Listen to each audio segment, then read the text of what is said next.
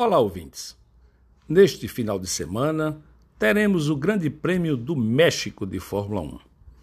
É uma pista bem particular, muito bonita, com a sessão final passando junto às arquibancadas, no que a gente pode chamar de um semicírculo de um estádio olímpico, e que tradicionalmente tem a torcida mexicana muito presente, especialmente este ano, com seu piloto Sérgio Pérez dirigindo uma Red Bull e estando bem colocado no campeonato, tendo inclusive feito uma prova muito inteligente e eficiente no Grande Prêmio de Austin, no Texas.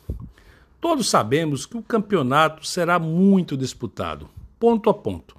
Por enquanto, o Max Verstappen leva vantagem, mas o Hamilton, sete vezes campeão mundial, não pode ser subestimado em nenhum momento.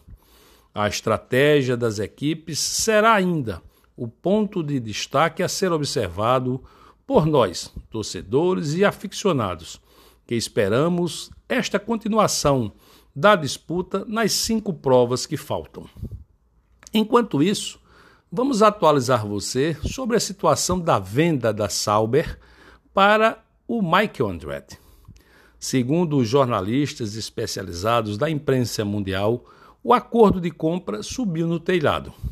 Está cada, vai, cada vez mais difícil a confirmação, porque a Sauber colocou agora novas condições para a subsistência da equipe no futuro.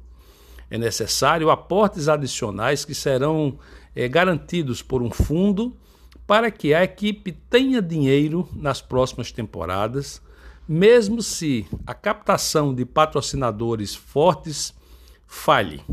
Tudo isso visa a manutenção de vida longa para a Sauber, que já é uma equipe tradicional da Fórmula 1. É bem verdade que parte do circo da Fórmula 1 não queria ver partir este nome. Mas na prática, sabe o que significa tudo isso?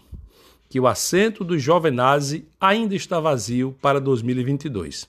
E tudo isso será refeito, recalculado e anunciado o seu substituto nas próximas provas. E falaremos aqui na nossa coluna.